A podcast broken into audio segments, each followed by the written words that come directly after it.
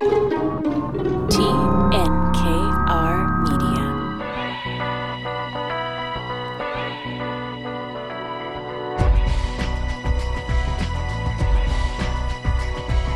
Welcome to Inspiring Entrepreneurs Montreal, our 15th season showcasing stories from outstanding business people presented by BDO Canada. My name is Sandrine Rastello, standing in for Dan Delmar, along with Mike Newton of BDO Canada. Hello, Mike. Hey, Sandrine, how are you? I'm good. Great to be back on the show with you today. Most definitely. So this week we'll be with Patrice Demers and Marie-Josée Beaudoin, who will take us through their journey from running a Montreal beloved patisserie to leaving it all behind, opening a pop-up restaurant in New York City, and now reinventing themselves with a 14-seat restaurant that just opened in Pointe Saint-Charles. Another show that will make us hungry for sure. I'm really interested in this idea of knowing when to close a business and, and finding a model that feels right. Yeah, I think you've got to move in that direction of passion. But the problem is a lot of people move with passion and and don't always have add the practical element to it. So I think one of the one of the things we will see from uh, from Patrice and, and Marie Josée is this discussion of you know thinking through the passion and what that looks like. Um, I think they've also got a very new business model uh, for the restaurant industry, which I think is fascinating uh, and is going to start to uh, maybe be the beginning of some of the things that need to shake up in terms of reservations and no shows. Yeah, I think it really answers some of the current problems of the industry. Um, later in the show, we will speak with Carlo Lupo, tax partner at BDO Canada. He'll talk to us about tax considerations in the restaurant business. But first, let's take a look at some current events. So, um, first, let's talk about AI, a subject I know you like. You often discuss with Dan. We have a couple of stories here. There's uh, this BBC story about uh, ChatGPT getting access to up to date information. And we know that ChatGPT until now um, was trained using data that went back only uh, up to September 2021. Possibly a game changer there. What do you say? Uh, definitely, I think you know the the access information of anybody that that is on just an open uh, open chat platform that's not on a premium. Uh, anytime you uh, you you log something in that required an updated information, so you know I like my horses and my horse racing, so I would go on and say you know who are who are the entries running at Santa Anita or Belmont tomorrow, and it would say to me you know unfortunately I don't have access to up to date information. So that'll change going forward. Right now the uh, the option is really on the premium users, so they're going to start seeing how they can populate and gain the information from this. So AI is is is still in its you know it's in its infancy stage in terms of utilization uh, when you get to the chat gpt type model uh, though it has been around for a long time uh, what we're starting to see now is a real push towards regulation and safety and a whole bunch of things that i think are going to continue to to swell i think over the next 12 months as people want to start using this for more practical purposes and yeah, the the other article, speaking of which, is you know how uh, from CBC how Ottawa has unveiled a voluntary code of conduct for the use of advanced uh, generative AI systems in Canada. Uh, that said, it's a voluntary code, and and also you, you remember there was this call for a six months pause by some very famous people in AI. What happened? Nothing. Uh, so, what do you make of this sort of uh, you know code of conduct? Well, I think this is, you know, is like the you go back to years when they had the open source code when people were just, you know, mm-hmm. trying to populate the whole uh, exercise and and and have this wider base of of people that are using the, from a practical perspective, and it's not just government regulation. So this exercise, in terms of the voluntary code of conduct, is really to push a lot of the bigger companies and the users, and I know BlackBerry and there was a number of other companies that have signed on to this, and really the goal of this is a continuity of, you know, B, Bill C twenty 27, which goes back to June 2022. So, you know, almost 15 months ago when, when the Canadian government tried to start regulating some of this. Um, and, and this whole new code is basically a critical bridge between now and, and when the legislation would be coming into force. So it's almost like the dating scene, if you will, for uh, some, some code, uh, code of ethics with regards to AI. And the code outlines measures that are aligned with, and basically they go to six core principles accountability, safety, fairness and equity, transparency, human oversight and monitoring, validity and robustness.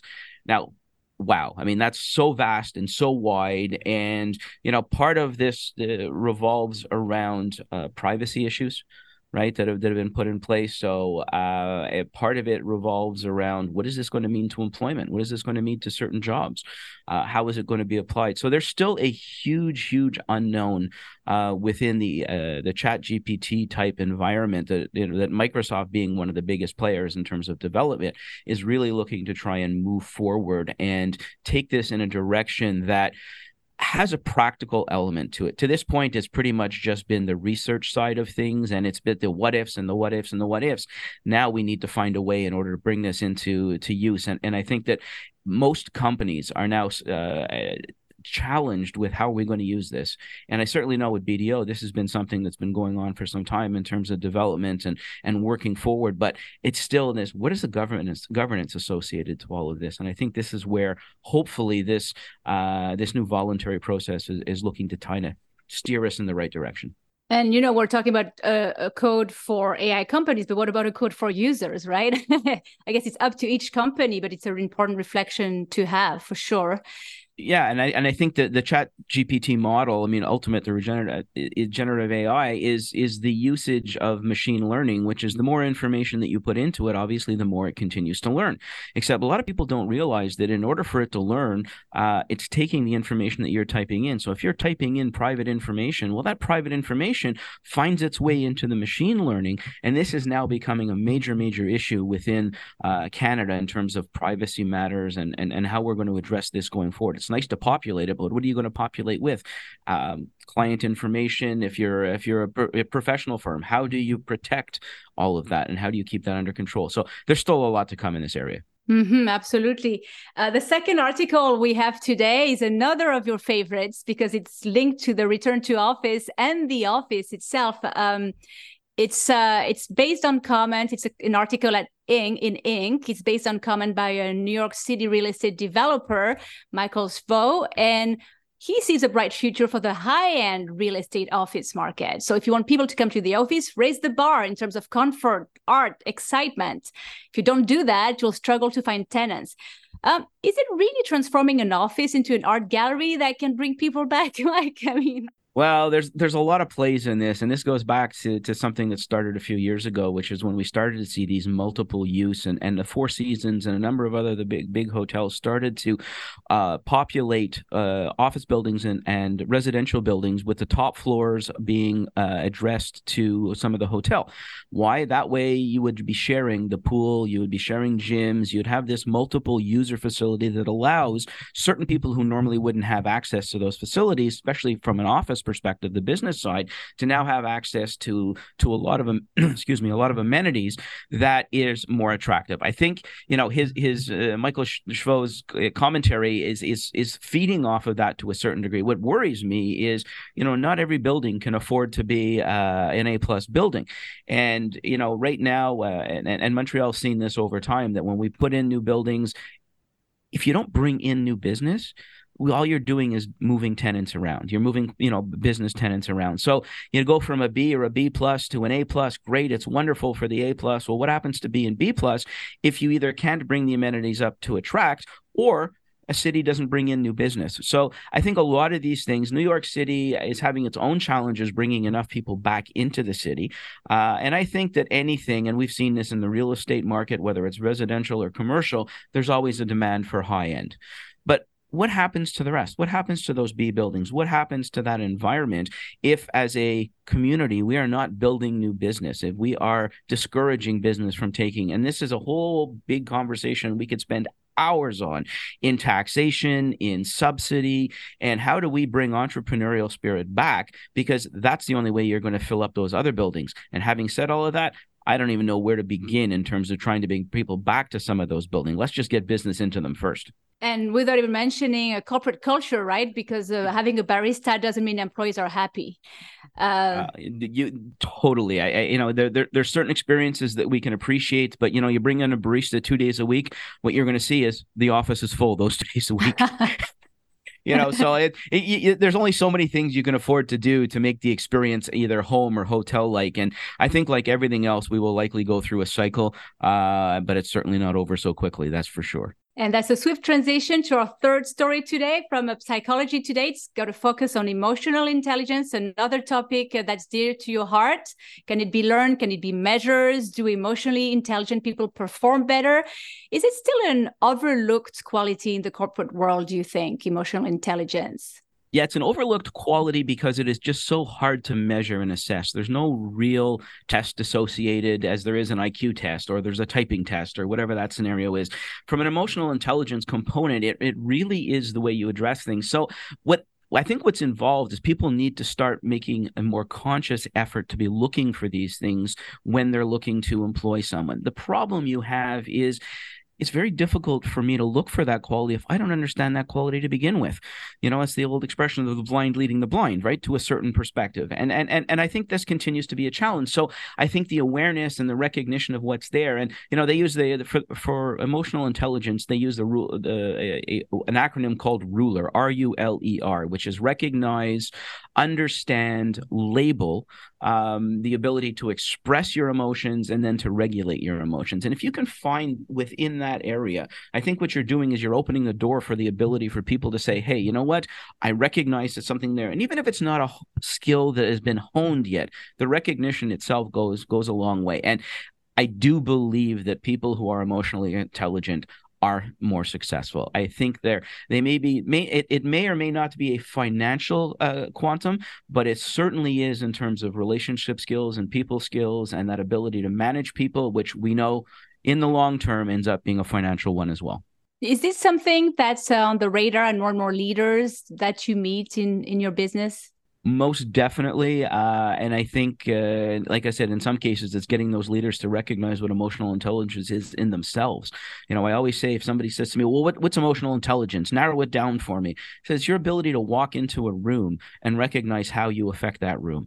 What you know what what comportment do you bring? Do do people see you there? Are you are you standing out? Are you loud? Are you obnoxious? Are you bringing positivity? So you know some things emotional intelligence or not it's not it's not a positive that makes you emotionally intelligent. It's that ability to address it, regulate it, and control it that ultimately does. And as you know, something very important in interviews as well.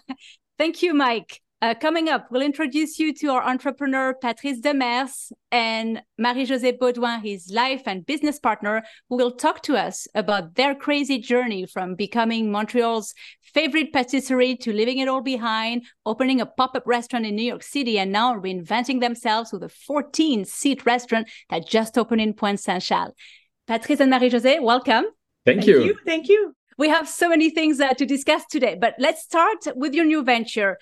Less than a year after closing Patrice Pâtissier, you're back with a 14 seat formula. You offer dinner, tea, cooking classes. Where did this idea come from? Uh, yeah, we after we closed the pastry shop in August last year, we took a few months off. I was teaching a bit also at culinary school. Uh, we went for vacation in Italy, and we just took time off to really reflect on what we wanted to do after that big project because the pastry shop was open for almost nine years. So we kind of needed that break to really like thought about uh, what would be the next steps. And we we realized pretty soon that we're missing uh, working in restaurant, and our passion about the business is is really about restaurant. We love going to eat out. We love to travel. So we we start thinking about how we could uh, put our passion together for wine, for pastry, for hospitality also, because this is what we love. We love to serve guests. And we thought about opening something really small because one of the main, uh, I will say, challenge of the pastry shop was the uh, the many staff we had on, on in the last few years, and we knew it was getting harder and harder to find some some staff so we kind of thought, why don't we open something just by ourselves with no staff, just the two of us? Yeah. So we'll we'll come back to Sabayon in the second half of this. Let's let's take a little bit of a trip down memory lane. I guess is you know where did you guys uh, where did you come from? What's your history, the education, and what what brought you to starting uh, your first pastry shop to begin with? Uh, well, if I talk for myself, my father used to own restaurants, so I was um, I kind of grew up in a restaurant, so it was very um, natural for me. I then studied in ITHQ, did a sommelier degree, and then just started working in restaurant. That's where we met 15 years ago um, at Laloux, was mm-hmm. was a nice bistro on a Des Street. Um, and then we just work in different restaurant and always with more and more responsibilities. And we were at uh, Les Quatre Coups together with a friend, and then we decided to um, move on from that project. And then the pastry shop came up and then we kind of like went into it uh, but then yeah it just grew bigger and bigger and then at some point we just realized that was not what we really wanted to have that like big business with big volumes um you know big team and everything yeah and i also been working in the business for more than 20 years uh, I started doing mostly pastry, but also savory cooking, which is something that most people don't know. But I love doing savory food also. So I work mostly in in restaurant for almost 15 years, and then we uh, we had the pastry shop, and now we're going back a bit more uh, toward the restaurant. Maybe define savory foods. I think savory food something that has flavor to it and that and that I enjoy. So is that what you're referring to, or is this a different type of cooking? Uh, yeah, they're just doing like not just only pastry because m- most people think I'm only do pastry even though in most of the restaurant I worked at, I was also like involved in this in the savory food, in this in the the other dishes of the menu. And at the pastry shop, also we're doing lunch, we're doing brunches. So I was also in charge of that part of the menu. But I think in the mind of many, many people, they don't know I I can cook uh, not just dessert, but also like regular food. So this is also why just before opening the pastry shop, we did that two months pop up in in New York. So uh, there's that really cool restaurant called Fulgurances. Uh, they have one in Paris also, and they receive a guest chef. So every two or three months, they they change the chef. So they have a they have a team in house. They have a, they have some cooks. They have a, a team in a dining room. But every two or three months, they have a new chefs coming in who's doing his own menu. So we were there for the month of May and June of this year. And for me, it was kind of my first chance to do an old tasting menu by myself and being also able to see like how the guests will react and it was fun because in new york like most people don't know that i do mostly pastry. So it was kind of nice to be able to serve my food to people who don't have that in in their mind. Yeah. So you basically went incognito in new york is what you're saying is you nobody nobody really knew who you were and you could do your own thing without uh, without some baggage. Yeah this is what we thought at the beginning but then we're kind of surprised that many many people from montreal and from quebec came to see us like on the weekend on friday saturday night the dining room was almost half full of people from Quebec most of the time. So that was really fun. But for us also, it gave us a, a good like it it confirms for us that people were expecting also something like and that wanted to taste like whole menu by myself. Like either were willing to come to New York, like we thought, like yeah, opening a restaurant in Montreal should be should be fine. Yeah it's funny. It's an interesting thing. I mean, for years and years, I have said the two best places in North America for food are New York City and Montreal. So, I guess you, I guess you hit that on the, uh, right on the head. I was just wondering, and you know, I was of course one of the customers at Patrice Pâtissier and shocked like everybody else when you closed. Um, and I'm sure it was a hard decision to make. Was there a particular moment, something when you said, "Okay, this just happened," and that convinced you to, or is it something that was brewing um, can you explain a little bit more of the decision? A little bit of both. Like there was a part of us um, after a couple of years at the pastry shop that we realized that we really missed the restaurant side of it. That's it's really where we were coming from, and that you know it was a really different business. It was more like was closer to retail than to restaurants, so that was different. Um, but then I'd say um, in the last year, um, I guess of course, I mean we were doing like crazy weeks, like crazy hours, but then a couple of things happened that made us think about our decision and then our lease was coming to an end. So all that put together made us make the decision. But i mean we're we're lucky enough that we felt that about at the same time. Yeah. like there was no like big discussion between the two of us. Uh, we both at some point felt um, in the last month that you know we've made it for yeah almost nine years and that was it. And we were like really okay with that but yeah, the pastry shop for both of us, it was the first time where when we opened it was the first time we're working in a pastry shop. Like in all my life before that, I only worked in restaurants. So it was kind of a big challenge at the beginning. And we kind of realized that kind of quickly, yeah, after a few months, that it will not be that easy. It will be way more tough than we thought.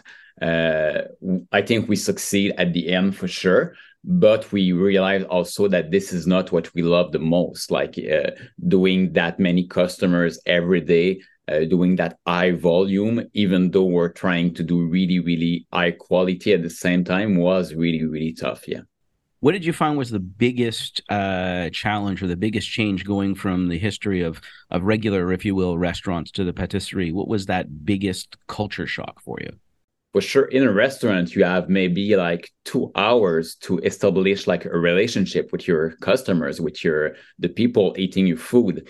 But in a pastry shop it's so fast. People comes in they they choose their dessert and and they go. And then you don't know what they're going to do with the pastry after either. Maybe they're going to decide to eat their cake only three days later uh, which is for me something really tough to uh, accept because when I do pastry, everything is about freshness. Everything was like made on the same day, served on the same day. But if somebody decided to eat their cake like three days later, for sure the cake is not the same. It's not the same experience. Uh, and it, for me, that's that was a tough part about the pastry shop. It's it's almost like reputation management, right? In a restaurant, you can control it while you're sitting there. The moment they leave your shop and take something with them, uh, you no longer have control of of anything.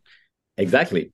Yeah. Yeah. And I would add too, because we've always worked in more like a high end restaurant before that had reservations. So, you know, we would know like, oh, tonight we're waiting on 65 guests or 85 guests. But then at the pastry shop, that was just like, we open the door at 9 30 and we don't know if we're going to do 200, 300, 400 customer going to walk in. And then you, you know, you, you want to have enough dessert for everybody, but not too many. So you don't lose anything. So that was a big, big part of very challenging at the beginning um, to manage how many guests would walk in every day. And I, I guess that's the perfect moment to explain us the spirit and the shape of Sabayon. So yeah, we uh, like we said, we wanted to open a restaurant. So we started looking for places a few months ago, and we found a really nice spot in Pointe Saint Charles, where we live, like for the last uh, more 12 years. 12 years. So we found a really nice spot, and we had in mind to open something just the two of us with no staffs so we kind of like we we thought about it and we said like 14 covers should be a right amount of of people we could serve just by ourselves if we do a tasting menu so the concept of Sabayon is that we do tasting menu three nights a week on Thursday, Friday, and Saturday night uh, for 14 guests. It's a small tasting menu, six courses, it's a surprise menu, so the guests don't know what they're going to eat. Uh, my food revolves a lot about around vegetables, uh, some fish, some seafood. Uh, we work with small producer, uh, so it's really, really, really se- seasonal.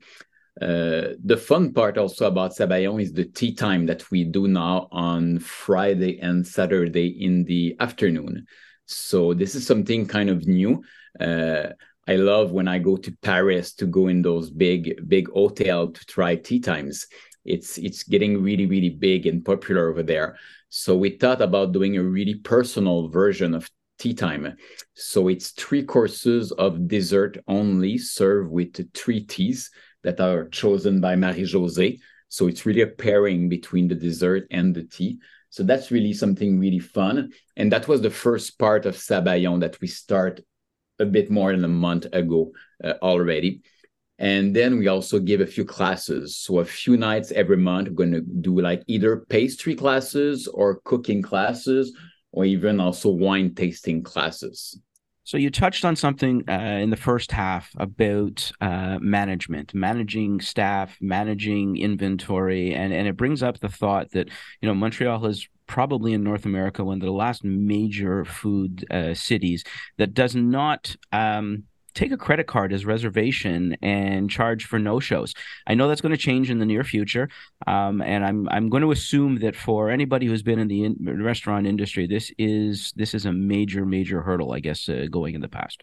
Uh, yes. Uh, well, the main problem being uh, no show. So people reserving and not showing up. Um, and that's, you know, like in a restaurant, like if you have like even like 50 or 60 seat, like, I mean, your margin, your profit margin is like that table of two, that table of four. It's not, you know, um, so two or three table not showing up is really like you're losing money, even though like, you know, like 45 guys showed up. Um, so for us, at 14 seats, we clearly could not assume having no shows. Um, so we decided to go uh, with a reservation policy that people buy tickets uh, like a show. Uh, we de- really decided to manage uh, the project like a venue, uh, like, you know, if we go to a concert. So when you reserve at Sabayon, you pay um, uh, your ticket for the price of the menu. Um, so if you reserve for the night, it's $115 per person. For tea time, it's $55 per person. and then then um, you have up to one week um, prior to your reservation to cancel. Uh, if it's you know two days after before your reservation, you do like you would do for hockey ticket or for you know a concert at uh, um, somewhere in town. So you would you know sell it to your neighbor or give it to your brother. And you know it, it's your responsibility. So we really decided to take the problem and make you know like find kind of a solution for us. Um and we were really expecting comments about uh, the customers. And so far i don't think we've had any comments like everybody understand you know and and yes so we've been i mean we're lucky of course. I don't think a 100 seat restaurant could do that uh, but for 14 seats and because we have a unique menu so it's a set price everybody you know has the same um, set menu with the same price um, it's easy. Of course um, you know a restaurant that you have an a la carte menu, it will be way more complicated. But I think we need to see more option and different business model that's not always the restaurant that's a loser in it. So I, I think we're going to see more and more business model uh, in that direction. I, I know there's been a big push lately in the restaurateur side of things to to move in that direction. Right now, uh, you know, most people that there are a few restaurants that do it, and they're they're shunned for it. Um, you know, if you ever book a reservation in New York City or in LA, I mean, that's that comes with the territory, and you got to give up at least the minimum of whatever fifty dollars or whatever whatever that amount is. So you know, it's it, it's well worth it, and I think, uh, in, unfortunately, especially coming out of COVID and the changes that everything happened from the restaurant industry, it's it's it's not an easy industry to live in. No. yeah. And you, you were mentioning you, you were going to see more and more of this. Are you hearing from fellow restaurateurs, uh, you know, for feedback and how that's working for you? Do you think you're setting a trend? I think so. We had a lot of restaurant, um, like friends that have restaurant that were like curious about it, that ask us questions. So I can definitely say that a lot of them are thinking about it. Yeah, because right now the problem in in the province is that a deposit is illegal because so even reservation platform like Resy that is really really popular in city like New York City they had to take that off their platform because in New York yeah in New York like when you do a reservation restaurant have the option but most restaurants are going to put that deposit uh, on a credit card when you make the reservation. But that's illegal in the province of Quebec. So i i know it's there's a lot of pressure going on the government to change that uh, because I think yeah, it should be the restaurant that decide and uh, not the government for sure. Yeah. Well, I think the boutique nature of yours uh, it lends itself to moving in that direction, as you explained. I think there's a there's going to be a big gap between there and say you know some of the the larger restaurants in terms of what that looks like, and and the only way you're going to be able to get it off of the illegal list, I guess, is to have uh, is to have a major push. And and and you know we're kind of harping on it, but it's a it's a significant element here to trying to run a restaurant. I mean, you like you mentioned, uh, Marie Josée, your your margins are not that large; they're very tiny, and you know people don't realize that when they walk into a restaurant that you know you guys can uh, make or break a night on on a very small uh, you know very small difference. What you know how, how do you live with that? How does how does that how does that make, you know you got to sleep at night i guess. How does that work yeah, I mean, there's definitely in most restaurateur, I think, a big part of passion. Uh, we do it really more out of passion than of a business interest. But then I think we all find our ways, and I think that's one part that we've that's really been improving since COVID. Um, that we kind of had a time to think, and then that you know some restaurants like realized like finally had time to like you know look more into their food costs, into their labor cost, and then you just have to like manage better and more efficiently. So, but yeah, it's definitely not an easy business. So can I can I walk in and just order uh patisserie to go or is this all at Sabayon no. Really we we so we're working on um reservation only base. So for every first wednesday of the month we release the reservation for the next month. So first uh wednesday of uh, october we're going to release november. Uh and then so we only so we sell 14 tickets for every event and then we expect those 14 people to uh, walk in at the time they they reserve uh, their ticket. Um so you, we don't have anything to sell to take out like at the pastry shop like no coffee no pastries. Um and then we cannot take you know like oh like one more table of two one night because somebody walked in. It's like you know we have 14 portion of fish which is I think another way for us because it's such on a small scale to avoid all the, the the losses and just to have like you know so we have 14 guests so patrice bought like enough fish to have 14 portions so and and i guess you you don't have anybody standing at the door right there's no wait line uh No. physical wait line Exactly. so and we, you know and, it and would because we don't have any no show, we don't need to overbook because that's a thing lots of restaurants do right now because they know they're gonna have no show that is they they overbook. So this is why sometimes you wait a bit at the door even though you have a reservation because the restaurant didn't add any choices than taking more reservation at what they can handle. Yeah. I, you know, I, I look at this and I say this is an experience, right? Sabayon is an experience. It's not necessarily going out for dinner. I mean, like you said, it's it's it's kind of got an element of the show and the pre-purchase of a ticket, no standing in line. Like it's it, it, it's catered to you. It, it it's it, it it's it's a relatively new uh, model. I'm hopefully this is going to keep carrying on for us. Not just Yeah, yours, for- but maybe a few more other popping up. yeah for us that was really the way that we wanted people to feel like we were having them at home for a nice dinner They work out of passion and they found a model that works for them and I'm sure will work for us too. Patrice Demers and Marie-Josée Beaudoin, ex-Patrice Pâtissier and non-co-owners of Sabayon. And we'll have their one piece of advice for inspiring entrepreneur in a few minutes. But first, let's check in with our BDO subject matter expert guest, Carlo Lupo, tax partner at BDO Canada. Hi, Carlo. Hi, Sandrine. Thank you very much for having me. So we are staying on topic today with a focus on tax considerations for the restaurant business. Quebec has a tax credit to foster the retention of experienced workers. Uh, it's interesting to many restaurateurs, I'm sure. Can you tell us more? Sure. So this isn't a credit that specifically designed for the restaurant industry. It's designed for most industries, but given that the restaurant industry is one of the bigger industries uh, in, in the economy, uh, this is a very beneficial credit to them. It's an, a refundable credit, meaning they'll get it refunded regardless of whether they have any income tax or profit uh, to declare for the year. Uh, it's designed to help employers that are paying contributions on employees that are age 60 or older. The tax credit starts at $1,250 for uh, employees age 60 to 64 and goes up to a maximum of $1,875 for employees age 65 and older. Uh, the only caveat in that is that it, as the employer is larger and has more payroll, the credit is reduced. And if you get um, employers that have $7 million of payroll or more, that credit effectively is zero. So this is a credit that really targets the small, medium sized business, which can uh, be a significant amount considering the age population of Quebec and the difficulty in hiring younger people. It would be a great incentive for those to, to uh, hire and retain uh, more experienced workers. So, Carlo, many years ago, uh, you know, the, the Quebec government moved to taxing tips, whether you reported them or you didn't, uh, and it created quite a stir within the within the restaurant industry. Um, I guess there was obviously a lot of lobbying, there was a lot of pressure, and Quebec moved to a tax credit for reporting of tips. Um, so, maybe give us a little bit of insight of, of how that works, and and and just you know what what is the benefit to this?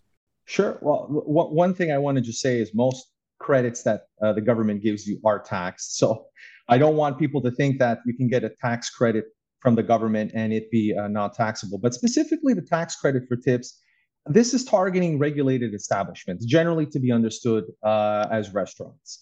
Um, these are situations where the employer is collecting tips and they have a sharing agreement with their employees where part of the tips are going to be retained by the employer and part of them are going to be paid to the employees. The understanding is that this is additional remuneration to the employee. The employer has to pay payroll tax on that. Um, it does come out as being a cost because you can imagine if you're collecting, you know, fifty thousand dollars of tips and paying it to an employee or employees, it's costing you more once you factor the payroll taxes.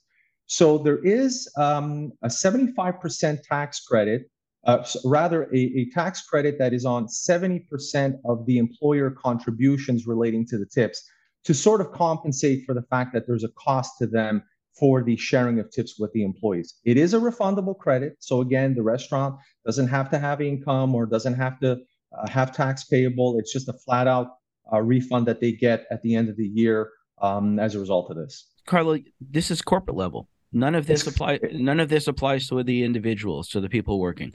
They're going to get it by way of there's no tax credit on their tax return for them if they're tax workers. This is just additional remuneration. It's no different than if I paid the employee an additional salary. Uh, this is really just to, to um, I guess, uh, in French, as we would say, dédommager or or uh, mitigate the cost of the payroll taxes associated with the amount uh, of the tips that are being paid and shared with uh, with the employer. Last point, because I know we're running out of time. Um, the restaurant industry has always uh, been, I guess, notorious on uh, and on the radar of the government authorities for tax audits. Um, do you want to speak a little bit about uh, about this area? Sure, and and this goes into the point uh, from the previous segment about um, younger entrepreneurs, younger chefs that are starting up a business. You know, they only know what they know, which is to make great meals but then they get into the context of I have to run a business, I need paperwork, I need payroll, I need uh, invoices, and I think a lot of that is easy target for the government, as well as the fact that there's always been some little bit of an element of nefarious practice in, in the industry itself. So from from the point of view of an audit, I would just recommend make sure you keep your your your things in order. Have a good bookkeeping system, have a good filing system. Make sure you have everything papered. Um, monitor your employees. I think we're hearing more and more nowadays in, in the news about employees stealing inventory from uh, their employers because of rising food costs. Monitor that. And I think if you have good records and, and you know what's going on in your business and are cooperative with the government, you'll find the government being a lot more understanding of your situation and not really trying to beat you down for all the money that you have uh, to fork over to them. Thanks for joining us, Carlo. Don't forget you can read more thought leadership and expert advice from the BDO team at bdo.ca. Thank you very much. Thanks, Carlo. As we come to the end of the show, let's ask our entrepreneurs, Patrice Demers and Marie-Josée Beaudoin, co-owners of Sabayon, for their one piece of advice for inspiring entrepreneurs. I think the most, the, the best advi- advice I can give is just to do your homework and go see what other businesses in your in what you want to open are doing. Uh, we saw the pastry shop lots of people were wanted to do pastry at we love to do pastry at home and we're looking to open a pastry shop. And they didn't ask i think the, the right question. So like if you like pastry if you like ice cream and you want to open something like that just go in your own city and other city uh, to see what's already there uh, see the prices, what people are asking for, talk to people, ask the right questions. Uh, what are the profits? What are how, how does it cost opening a business like that? Most people who open business don't have any idea how much money they need to open a pastry shop, how much money they need to open a, a restaurant. Yeah, I would go in the same um, sense that Patrice was going in, like just taking experience. If we if we talk especially about restaurant, uh, we see a lot of young chefs sometimes that want to have their own restaurant just because they want to do their own menu and they don't want to have a boss. Uh, but then they've never really managed other staff or manage, uh, you know, a food cost, and then you know you have to do paychecks and then pay your taxes, and then all this like other uh, part of having a business that it's just not because you have your own restaurant that you're doing the whole menu. So i would say about yeah taking the time taking experience uh, learning um, asking your colleagues especially in the restaurant business we're really friendly with each other. We're always helping each other. Um, so but i would say yeah to take the time and really do your homework as patrice was saying and really do, making your research uh, before opening not after I, I, would say, Sandrine, that that sounds like somebody who's lived through a few experiences in life. That's that's, that's called passion, just... passion and practicality, all in one, uh, all in one mouthful. Yes. I was just going to say, you obviously have done yours. So uh, thank you very much, Patrice and Marie Josée, for joining us this week on Inspiring Entrepreneurs and best of luck uh, with Sabayon. Not that you need any, uh, can't wait to try it. Thank you so much thank for you. inviting us. Mike, any final thought or? I'm hungry. so am I, second week in a row. I know, I know. This is what happens. You know, sometimes we do the technology ones and, you know, you come out going, oh, I got a great idea, but this one now makes me hungry. Next week on Inspiring Entrepreneurs by BDO Canada, our guest is Chloe Ryan, CEO and founder of Acrylic Robotics. Her intelligent robots enable artists to replay their brushstrokes with real paint on canvas making it easier for them to make a living and democratizing artwork. A reminder that you can subscribe to Inspiring Entrepreneurs Montreal as a podcast on iHeartRadio, Spotify, Apple, or your favorite platform. And you can also log on to the website inspiringentrepreneursmtl.com for hundreds of local entrepreneur profiles. Thanks, Mike. See you next week.